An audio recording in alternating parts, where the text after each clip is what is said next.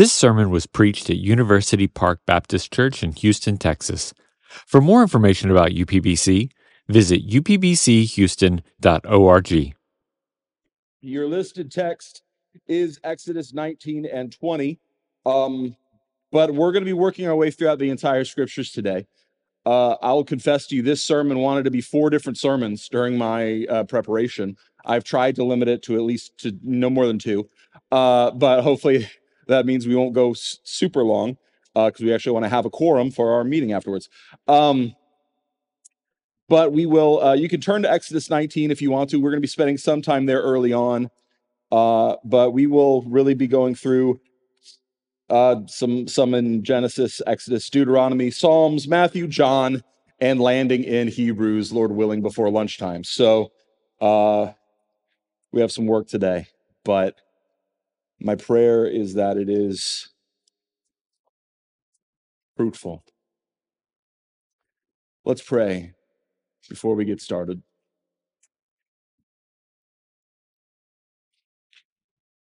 My Father, I am in this moment with my brothers and sisters feeling very unequal to the task. But you are strong, you are good, and your word is powerful. So I pray that as we open your word together, as we consider your faithfulness in being a God who not only exists, but who speaks and reveals himself to men and who calls men to himself. I pray that you would be loud and clear today. We pray this in Jesus' name. Amen. We are in for it. Okay. So there is an old parable told of blind men who encounter an elephant. One feels the trunk and says, Oh, this creature is, is very much like a snake. And then the second man feels the elephant's tusk and he says, No, no, no, this creature is very much like a spear. The third grabs the elephant's thin tail and says, No, this creature is like a rope. The fourth feels the elephant's broad side and says, No, no, no, this creature is very much like a wall. Each man has a bit of experience, but none are able to ascertain the truth. Now, over the years, philosophers have tried to argue that this is how it is with religion, that various religions have pieces of the truth, but never see the truth as a whole, each uh, grasping some small piece, but not fully understanding it. But as one wise Christian theologian noted, it's a different story entirely if the elephant can speak. Because the elephant then will tell you exactly what he is. The fundamental reality of the Christian faith is not only that God exists, as we considered last week, but that he speaks. We're not blindly grasping at spiritual truth and doing our best to figure it out. God has spoken. He has shown himself to us. He has told us who he is from the very beginning of time. Now, from the outset, I will lay my cards out on the table this morning. I'm going to proceed based on the presumption that the Bible is true, that it is trustworthy, that it is perfectly without error in its original manuscripts, and it is consistent and has been preserved by God over thousands of years through the efforts of his servants. The word we have is the word he gave. Now, if you don't believe any part of that, that's fine. We can direct you to resources to address those questions about authorship or translation or interpretation, which have been labored over by faithful theologians for centuries.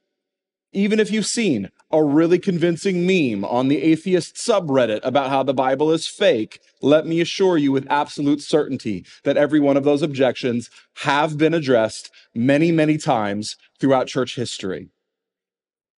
So, my goal this morning is not to convince you of the trustworthiness or the infallibility of the scriptures. Others have done that very superbly.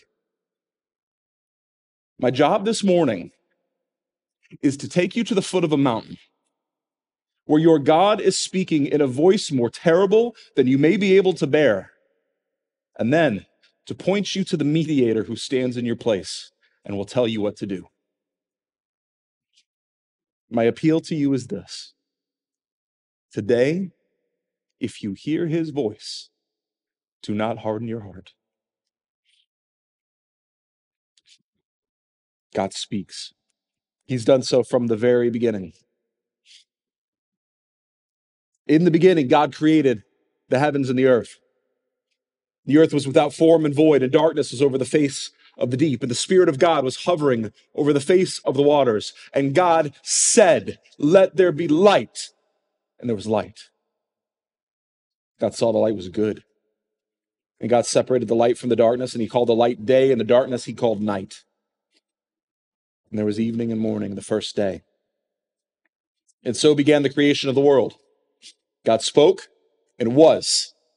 The separation of the expanse of sky from earth, the gathering of the waters create dry land and vegetation, the stars and planets in their far flung orbits, the flying creatures and the swimming creatures and the crawling creatures, all of these God spoke into existence.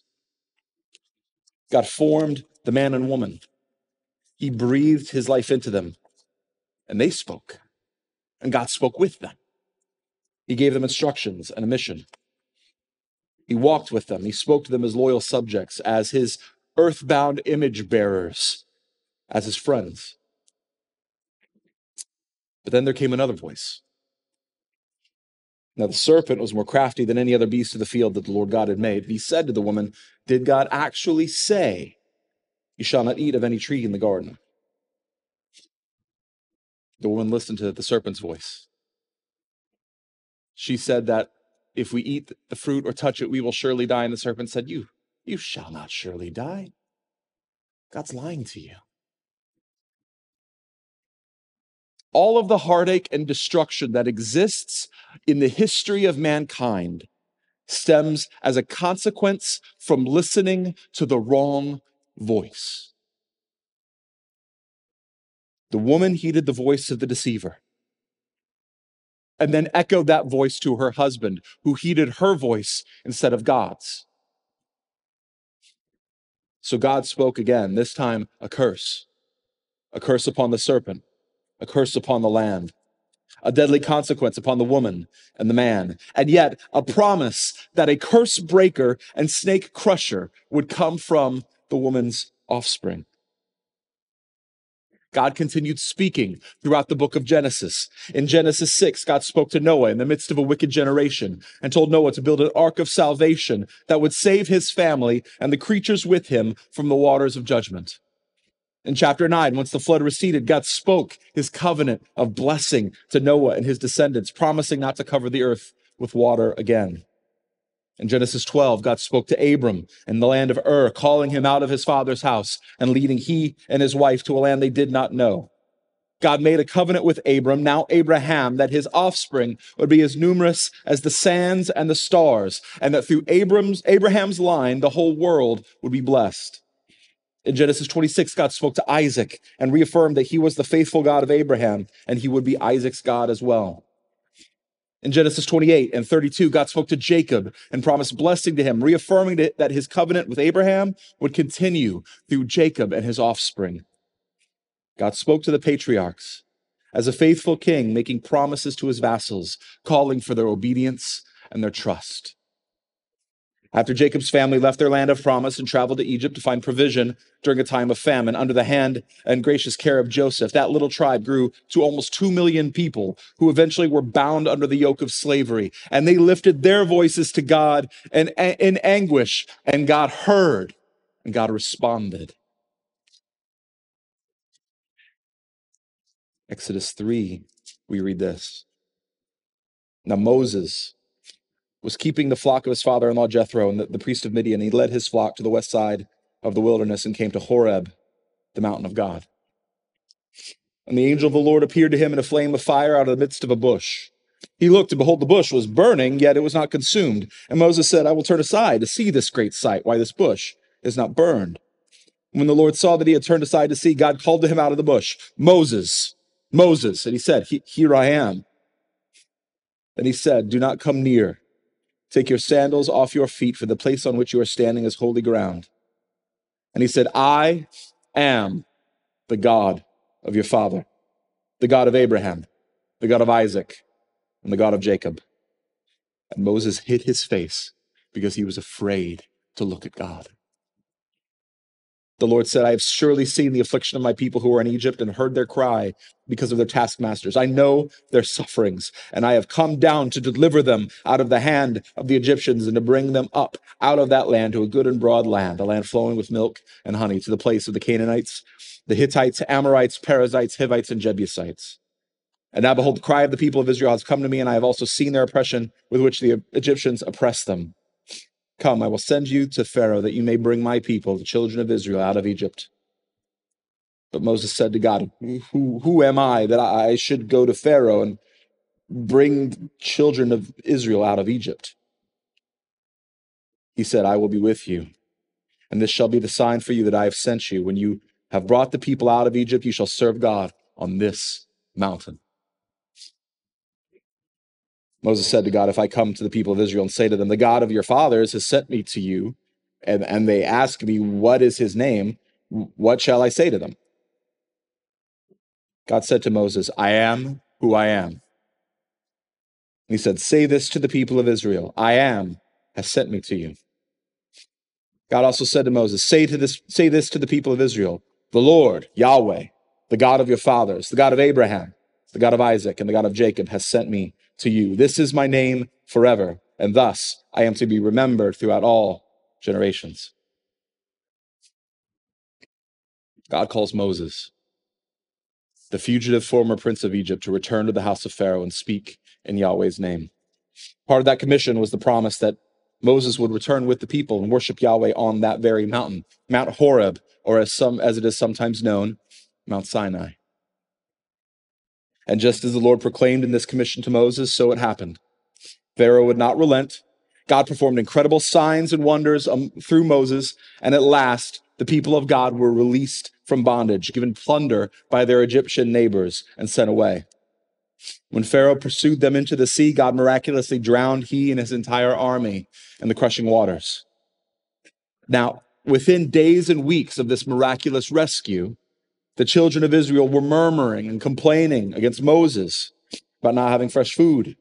God heard the cries and provided manna, bread from heaven, as much as they needed. When they quarreled with Moses about not having enough water by God's command, God struck a rock and fresh water flowed from it. That place he named Meribah and Massah because it was a place of quarreling and testing. We'll come back to that in a moment.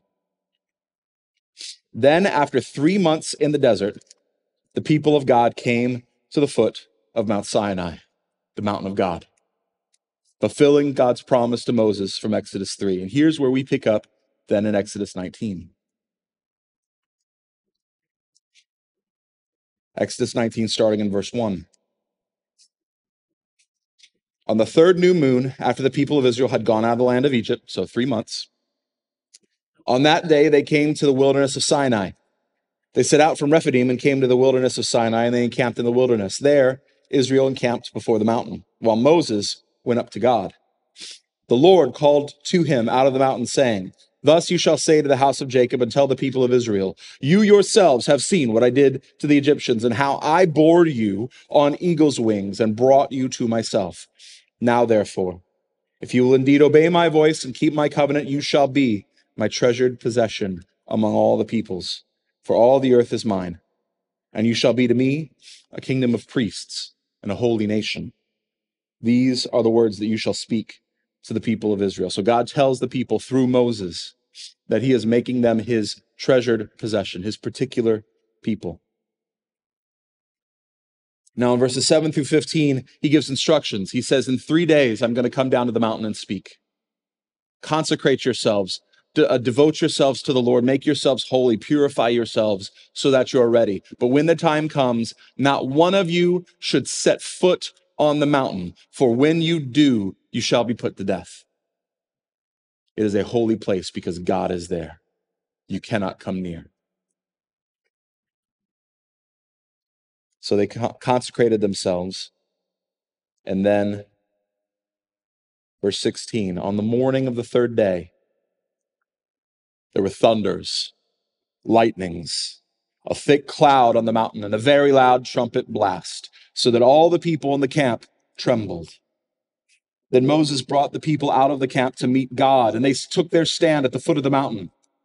Now, Mount Sinai was wrapped in smoke, because the Lord had descended upon it in fire.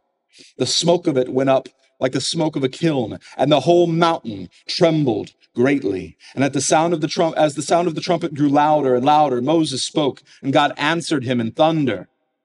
And the Lord came down on Mount Sinai to the top of the mountain, and the Lord called Moses to the top of the mountain, and Moses went up. Again, the Lord warns Moses in these next few verses don't let them come up on the mountain. Don't even bring the family priests up on the mountain. This is before the priesthood of Levi was established. So don't even let the priests come up on the mountain, just you and Aaron. Verse 24 The Lord said to him, Go down and come up, bringing Aaron with you, but do not let the priests or the people break through to come up to the Lord, lest he break out against them. So Moses went down to the people and told them,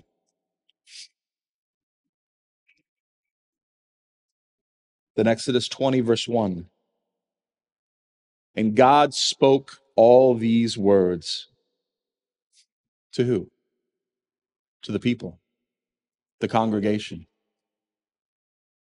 All of Israel stood before the mountain of fire and smoke and thunder. And out of the fire and smoke and thunder, they heard, I am Yahweh your God, who brought you out of the land of Egypt, out of the house of slavery. You shall have no other gods before me. You shall not make for yourself a carved image or any likeness of anything that is in heaven above or in the earth beneath or that is in the water under the earth. You shall not bow down to them or serve them. For I, the Lord your God, am a jealous God, visiting iniquity upon the fathers of the children to the third uh, of the fathers on the children to the third and fourth generation of those who hate me, but showing steadfast love to thousands of those who love me and keep my commandments. You shall not take the name of Yahweh your God in vain, for Yahweh will not hold him guiltless who takes his name in vain. Remember the Sabbath day to keep it holy. Six days you shall labor and do all your work, but the seventh is a Sabbath to Yahweh your God. On it you shall not do any work, you or your son or your daughter, your male servant or female servant, or your livestock, or the sojourner who is with you uh, within your gates. For in six days the Lord made heaven and earth, the sea and all that is in them, and rested on the seventh. Therefore the Lord blessed the Sabbath day and made it holy. Honor your father and mother, that your days may be long in the land that the Lord your God is giving you. You shall not murder. You shall not commit adultery. You shall not steal. You shall not bear false witness against your neighbor. You shall not covet your neighbor's house. You shall not covet your neighbor's wife or his male servant, his female servant, his ox or his donkey, or anything that is your neighbor's. Thus the Lord spoke from the top of the mountain to the people of Israel. Picture yourself there, looking up at the mountain, seeing the fire, the smoke, hearing the thunder and the trumpet, and the voice of God making demands of you. How do you feel? How do you respond? How do the people respond? Verse 18.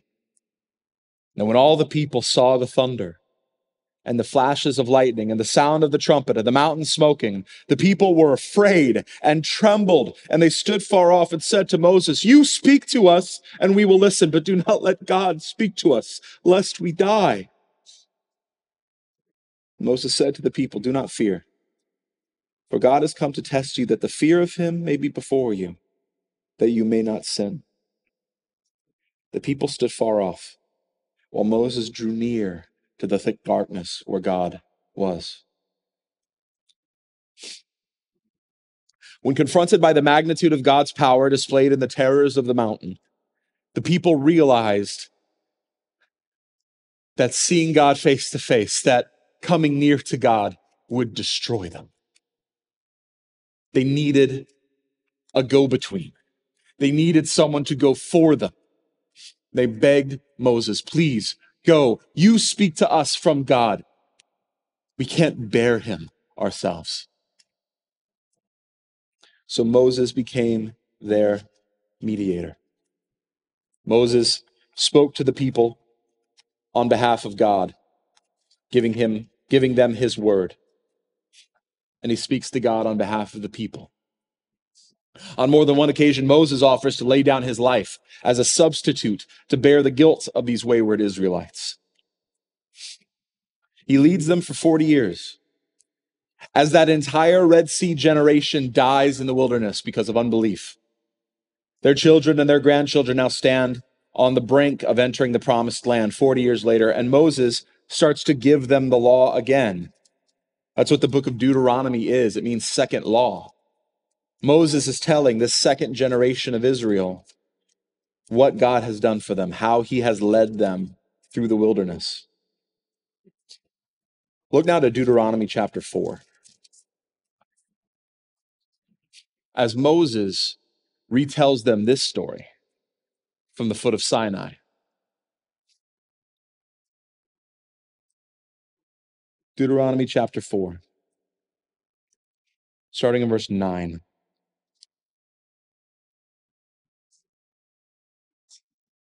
He says, Only take care and keep your soul diligently, lest you forget the things that your eyes have seen, lest they depart from your heart all the days of your life. Notice he speaks to these people as if they were the ones still there because the promise that was made to their fathers still applies to them. The covenant made with them by God through the law carries down to them. So it is as if they themselves were there at the foot of the mountain.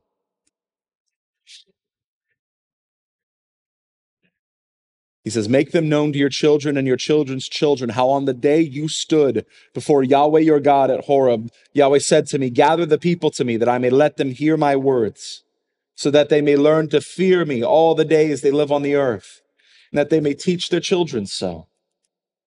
And you came near and stood at the foot of the mountain while the mountain burned with fire to the heart of heaven, wrapped in darkness, cloud, and gloom.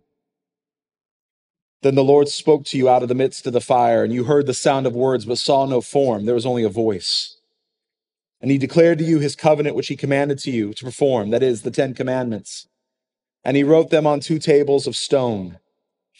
And the Lord commanded me at that time to teach you statutes and rules that you may do them in the land that you're going over to possess. Therefore, watch yourselves very carefully.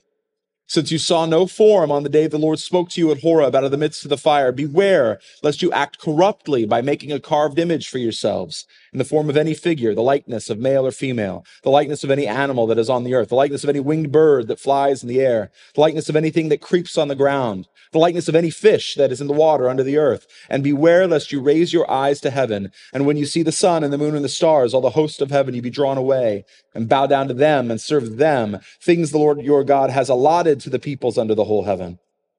But the Lord has taken you and brought you out of the iron furnace, out of Egypt, to be a people for his own inheritance, as you are this day. Skip down to verse 32. For ask now of the days that are past which were before you, since the day that God created man on the earth, and ask from one end of the heaven to the other whether such a great thing has ever happened or was ever heard of. Did any people ever hear the voice of a God speaking out of the midst of the fire as you have heard and still live? Or has any God ever attempted to go and take a nation for himself from the midst of another nation by trials, by signs, by wonders, and by war?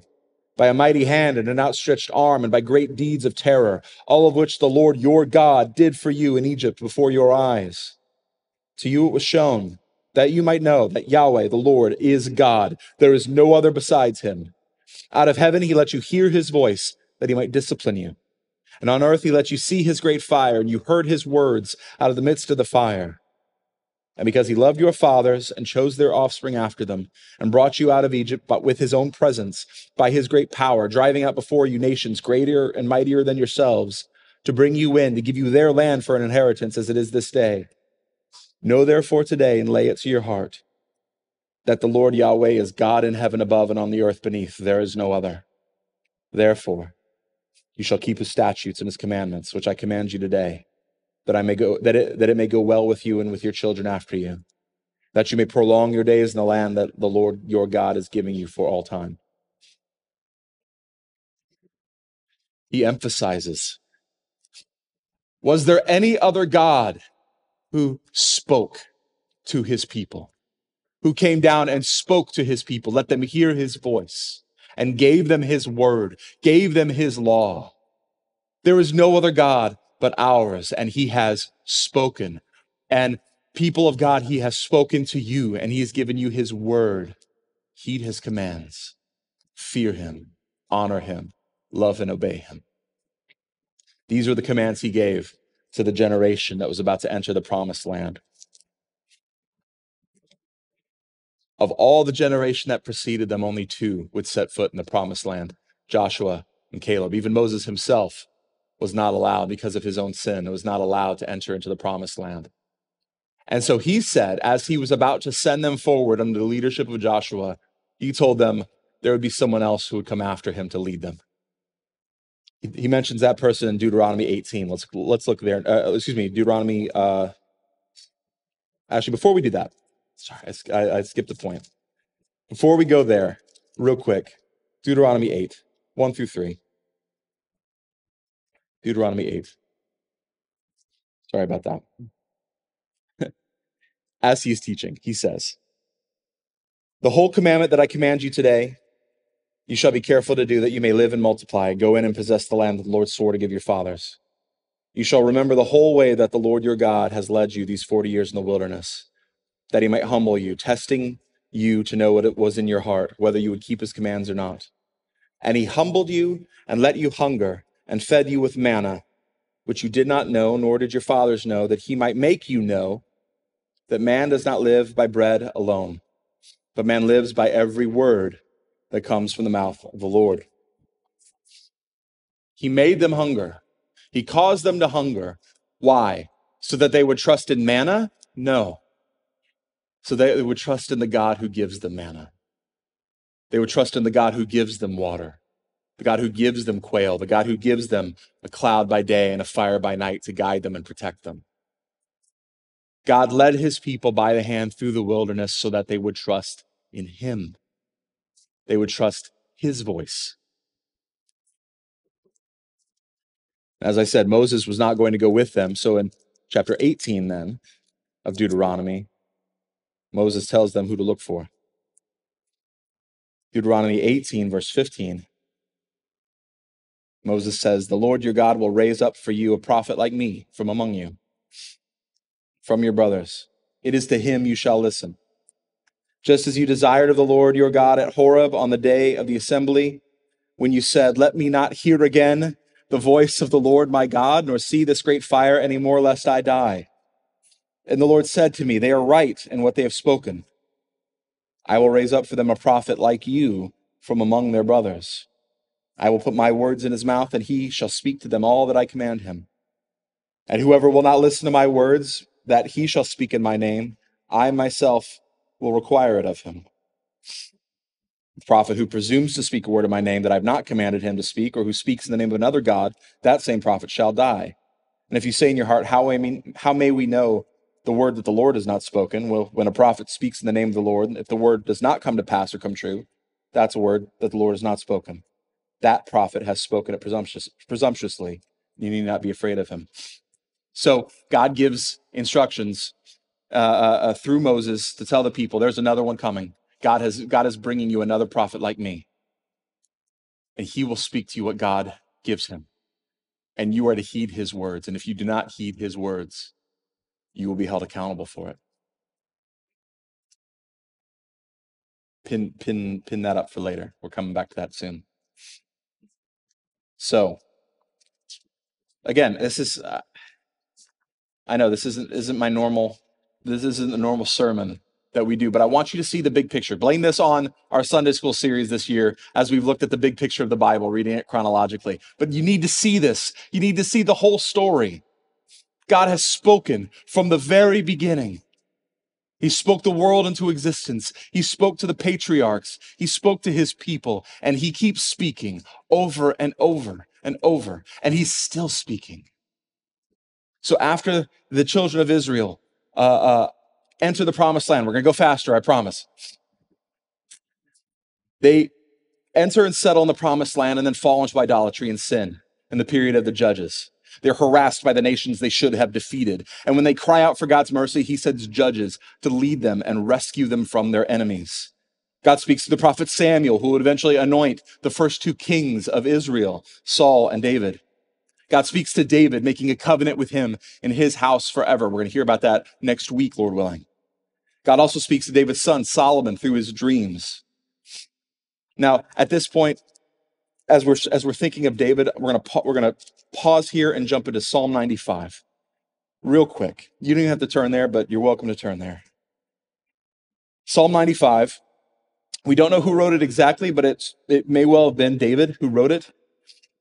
But here we see a connection from Israel's past to Israel's present.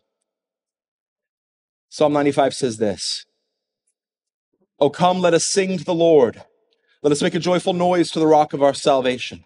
Let us come into his presence with thanksgiving. Let us make a joyful noise to him with songs of praise. For the Lord Yahweh is a great God and a great king above all gods. In his hands are the depths of the earth. The heights of the mountains are his also. The sea is his, for he made it, and his hands formed the dry land. O come, let us worship and bow down. Let us kneel before the Lord our Maker, for he is our God, and we are the people of his pasture and the sheep of his hand.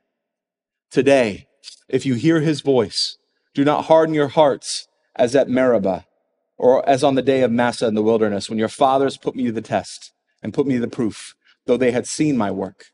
For 40 years I loathed that generation and said, They are a people who go astray in their heart, and they have not known my ways. Therefore I swore in my wrath, they will not enter my rest. Referencing back to Exodus 17, before Sinai, at Meribah and Massah when the people grumbled and, and complained against Moses and complained against God by extension because they didn't have what they thought they needed, even though God had just rescued them out of the house of slavery. He says, if you hear his voice, don't harden your heart as they did, because those who hardened their hearts did not enter God's rest. Pull, pull that thread in. We're going we're we're gonna tie it all in later. So, because of the sins of Solomon, the king, and his son Rehoboam, the kingdom of Israel was divided into north and south. Many kings ruled over God's people, a few of them good, but most of them pretty bad. During the period of the divided kingdom and the exile periods that followed, God still spoke to his people, this time through his prophets, who often delivered God's word of warning and judgment to his people to call them away from, away from self destruction. The prophets took on the role of prosecutors, holding up the standard of the law of Moses and showing how Israel had broken covenant with God and fallen short of his commands. These prophets warned of the consequences stipulated in the law, but often with a promise that God would forgive and restore his wayward people. That restoration would ultimately come through the ministry of the, uh, of the anointed Messiah, the suffering servant of God, the descendant of David, who would once again be a shepherd to his sheep in Israel. And while the prophets warned of various judgments and calamities that God would bring against Israel and Judah because of their great sin, from natural disasters to foreign invasions, there was one judgment in particular that was described by the prophet Amos that would be particularly devastating. This is what we see in Amos chapter 8, verses 11 and 12. Behold, the days are coming, declares the Lord God, when I will send a famine on the land, not a famine of bread, nor a thirst for water, but of hearing the words of the Lord. They shall wander from sea to sea, from north to east. They shall run to and fro to seek the word of the Lord, and they shall not find it. Because the people of God had scorned the word of the Lord in the law of Moses and in the mouths of the prophets, God would take away his word from them. He would make them hunger for revelation so that they would desire him and they would desire to hear from him again. And after the last prophet Malachi penned his final words, the famine hit in full, and there were 400 years of prophetic silence from heaven. There was no new word, no new revelation. And then, after 400 years of darkness, a new Genesis, in the beginning was the Word, and the Word was with God, and the Word was God. He was in the beginning with God. All things that were made were made through him, and without him was not anything made that was made. In him was life, and that life was the light of men. The light shines in the darkness, and the darkness has not overcome it. There was a man sent from God whose name was John. He came as a witness to bear witness about the light, that all might believe through him. He was not the light, but came to bear witness about the light. The true light, which enlightens everyone, was coming into the world. He was in the world, and the world was made through him, yet the world did not know him. He came to his own, and his own people did not receive him. But to all who did receive him, who believed in his name, he gave the right to become children of God, who were born not of blood, nor of the will of flesh, nor the will of man, but of God. And the Word became flesh and dwelt among us. And we have seen his glory, glory as of the only Son of the fa- from the Father, full of grace and truth. God, John bore witness about him and cried out, This is he of whom I said, He who comes after me ranks before me, because he was before me. And from his fullness we have all received grace upon grace. For the law was given through Moses, grace and truth came through Jesus Christ. No one has ever seen God, the only God who is at the Father's side. He has made him known. Jesus, the Son of God and Son of Man, born of a virgin, born under the law, fulfilled uh, fulfillment of Old Testament prophecy. The promised Messiah arrived, full of grace and truth. And in Jesus' earthly ministry, he fulfilled the prophecy of Moses too. For he was the prophet like Moses, who would come from their brothers, whose word, who, in whose mouth God put his own words. There are several reasons why Jesus stands out as a true and better version of Moses. This has been discussed by theologians and teachers before, but I'll just point out three for you. Number one, Jesus taught the people with authority, and he brought the word of God to them like Moses did. We see this actually in Matthew chapter 5. Remember Matthew 5, the Sermon on the Mount. How does it begin? I'll read I'll just read the verse to you. Matthew chapter 5, verse 1. Seeing the crowds, he went up on the mountain, and when he sat down, his disciples came to him, and he opened his mouth and taught them. Matthew is giving us an image of Jesus that should remind us of Moses as the one who went on the mountain and then brought down the words of God to the people. Jesus sat on the mountain and taught his people the word of God. And he did so with authority that not even the scribes or teachers of the law possessed. That's what the people commented at the end of chapter 7, at the end of the Sermon on the Mount. They were astonished by his teaching because he taught with authority. He taught as one whose words you should not disregard. Secondly, Jesus, as the true and better Moses, gave the people the food and the drink that they needed. In John chapter 6, the day after the feeding of the 5,000, when the crowds demanded more miraculous bread, they cited Moses and said, Moses gave our fathers bread from heaven. Jesus said that he himself is the bread come down from heaven. He is the bread of life, and that those who eat of his flesh will never hunger. Most of the crowd turned away in frustration and disgust at Jesus' metaphor. He asked his disciples if they would leave too. How did Peter respond? Where else will we go? You alone have the words of life, the true bread. He made them hunger so they, they would learn not to live on bread alone, but on every word that proceeds from the mouth of God. In the next chapter, John 7, during the Feast of Booths, which, by the way, celebrates the wilderness wanderings of the people of Israel, Jesus stood and called out in a loud voice that all who thirst should come to him. And if they drink of his water, they will have living water flowing up from themselves. This is a promise he made a few chapters earlier, actually, or to uh, the woman at the well, that he would give her water that would always satisfy. Jesus gave the people food and drink they truly needed. Finally, as the true and better Moses, Jesus stood in the place of his people. On many occasions, as I said, Moses stood before God as a representative of Israel, even at times offering to sacrifice himself for their sake. Jesus, the true and better Moses, came to earth and took on flesh for the very purpose of laying his life down as a sacrifice for those whom he would save. Like the per- perfect, spotless lamb demanded by the law of Moses to atone for sin, Jesus walked up another mountain called Calvary. And there he gave himself up as the perfect sacrifice on behalf of sinners, taking their guilt upon himself, offering up his life's blood as the figurative covering over the doorpost so that his people would be spared the angel of death. Jesus was a prophet like Moses, who was the, the prophet like Moses who was to come. This is actually affirmed. Uh, I'm not just making that up. That's affirmed by the apostle Peter in Acts chapter 3. Uh, Acts chapter 3, just after Peter and John healed the lame man at the temple, Peter speaks on Solomon's portico. And this is what he says Acts chapter 3, starting in verse 17. Peter says, And now, brothers, I know that you acted in ignorance, as did also your rulers, but what God foretold by the mouth of all the, all the prophets that his Christ would suffer, he thus fulfilled.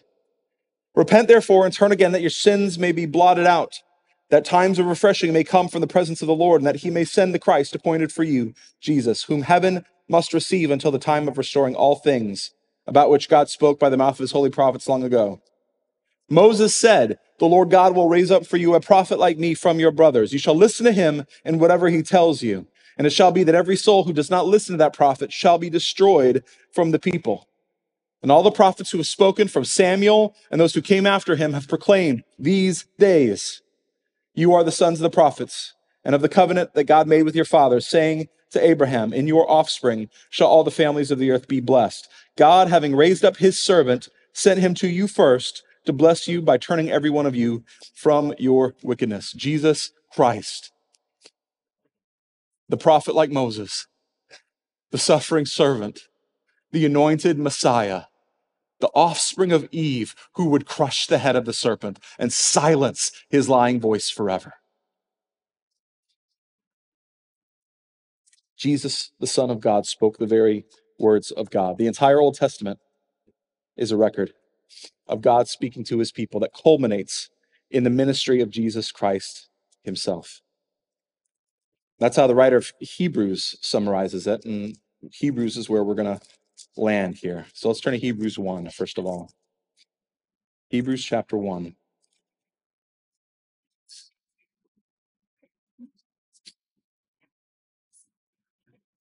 God spoke in the beginning.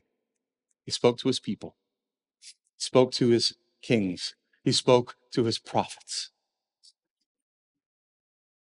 Hebrews 1 1. Long ago, at many times and in many ways, God spoke to our fathers by the prophets, but in these last days, he has spoken to us by his Son, whom he appointed the heir of all things, through whom also he created the world. He is the radiance of the glory of God and the exact imprint of his nature. And he upholds the universe by the word of his power. And after making purification for sins, he sat down at the right hand of majesty on high, having become as much more as, as much superior to the angels eh, as the name he has inherited is more excellent than theirs. The God of the universe, the God who is, has spoken emphatically and unmistakably through his word, and finally fully in the person of the, of the Word Himself, the eternal Son of God, the second member of the triune Godhead to whom the Scriptures testify. But see, here's where that an elephant analogy breaks down more. An elephant, even a talking one, is an interesting concept for contemplation, but it makes no claim on our lives. But the very God who creates and sustains us does. He has made us, and we are His. So when this Creator God speaks, we are rightly bound by what He says. As Moses prophesied, all who hear Jesus' words and disregard him are held to account. And the reason is because he is God himself. So let's turn a few uh, page over to Hebrews chapter 3.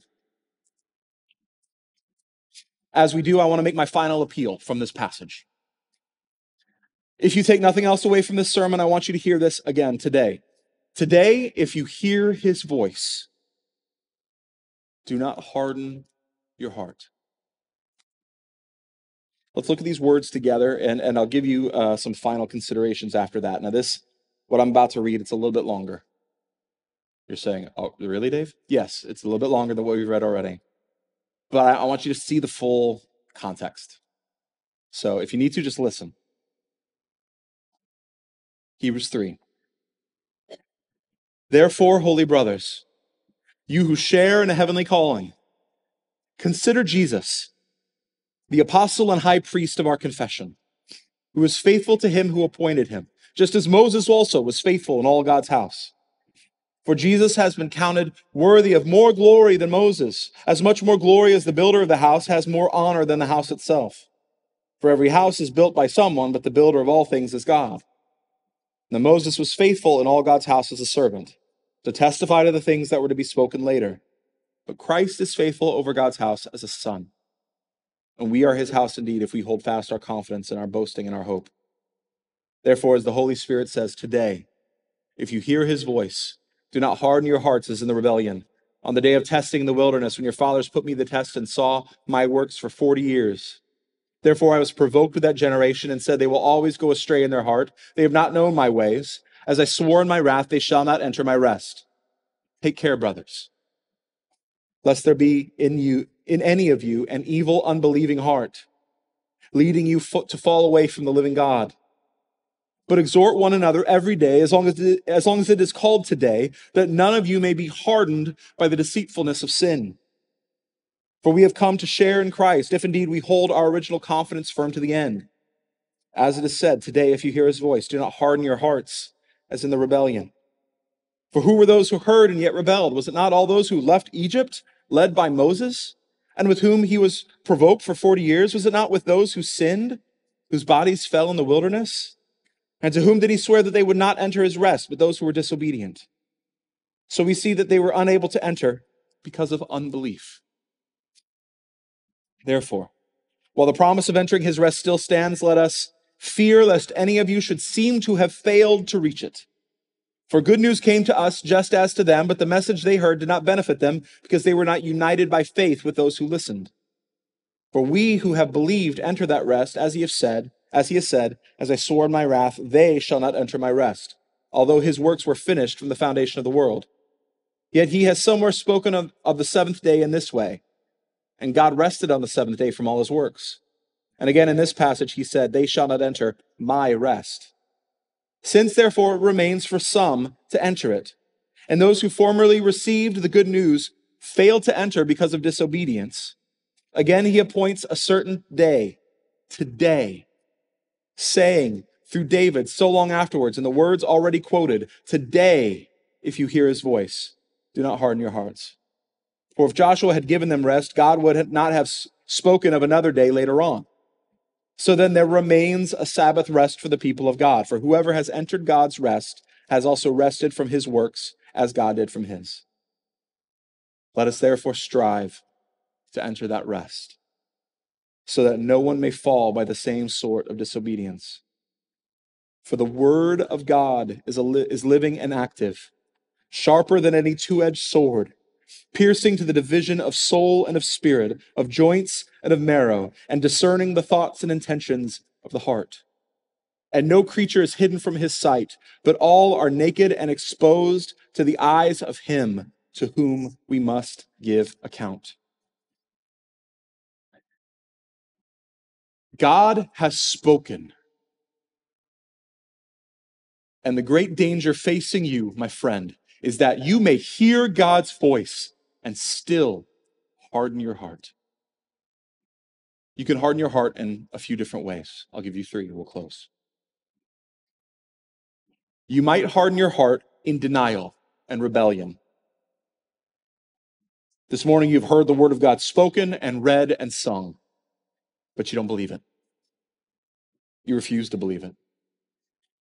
Believing this word will cost you too dearly. It demands too much. Perhaps believing this word is associated in your mind with hurt and pain and the betrayal of others. For whatever your reasons, you have hardened your heart against the call of God and the word of Christ. You've decided you will find your own way. You will chart your own course. You will be your own master. You're only even here today because of tradition or obligation or your parents or someone else who's asked you to be here. Friend, if this is your mind and heart this morning, hear the words of the text like a warning bell. you are in grave danger of making a shipwreck of your life. You may continue on for a while thinking everything's fine, pursuing your own goals and desires and fleshly instincts, but there will come a day when you must answer to the one whom God appointed, of whom he has given assurance of his authority by raising him from the dead. Rebel, if you can still hear his voice, do not harden your heart. Repent of your sins and fly to Jesus, who will happily receive you and redeem you. You might also harden your heart because of indifference.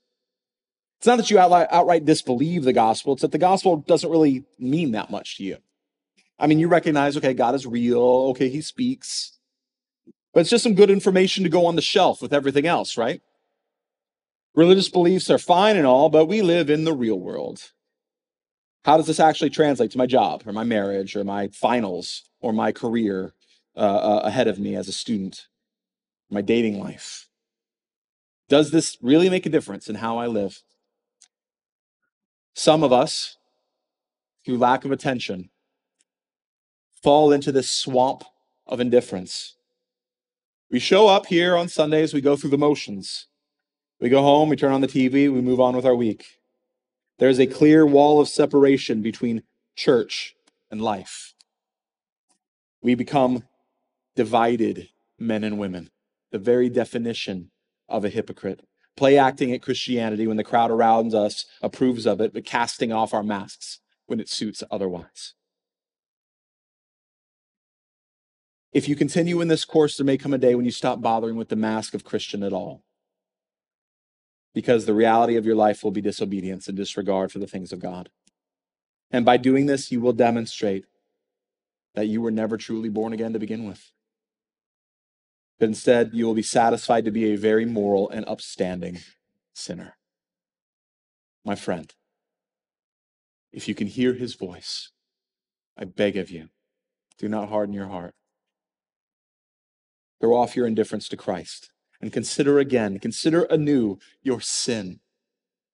As you stand before that mountain, as you hear the commands of God delivered to you, and you recognize my life does not live up to those commands. I have fallen short of the glory of God. I need a mediator lest I die. That's what Jesus is for you, my friend. He is the one who stands between you and the wrath of God. He is the one who will bring God's word to you and who will carry you before God, covered in his blood, if you will repent and believe in him.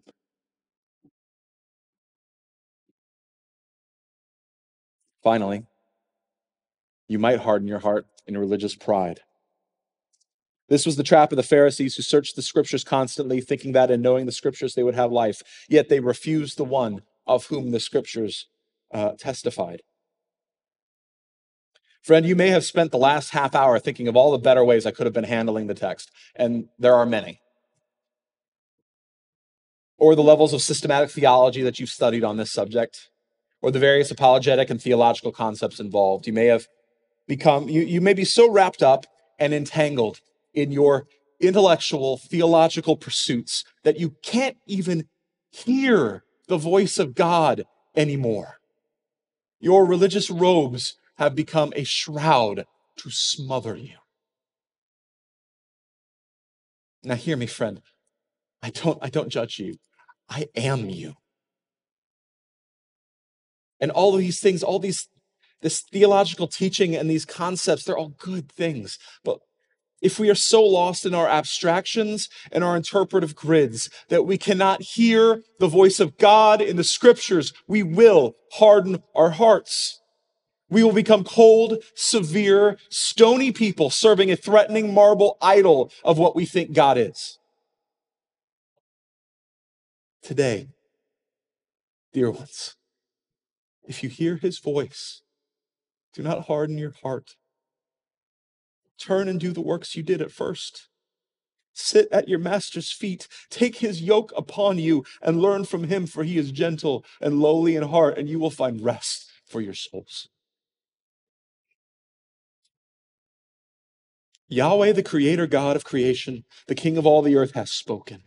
He has declared judgment on all sin, and he has offered a means of finding salvation from his just wrath through repentance and faith in Jesus, the eternal Son and the mediator between God and man.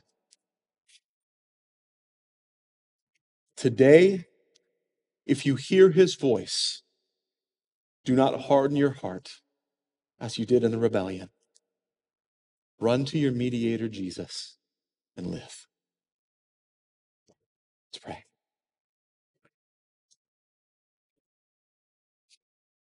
Lord God, I don't know the state of the heart of, of, of anyone in here, honestly, truly. But I know my own heart. And I know that there is always a danger of becoming so hardened and distracted and indifferent and thoroughly convinced of my own rightness that I stop hearing you and I I don't want that. And I pray for those here who maybe have never been born again. Either they've convinced themselves that they're okay or they don't care. Lord, I pray by your Holy Spirit, you would grasp us by the scruff of the neck and shake us and say, Turn before it's too late.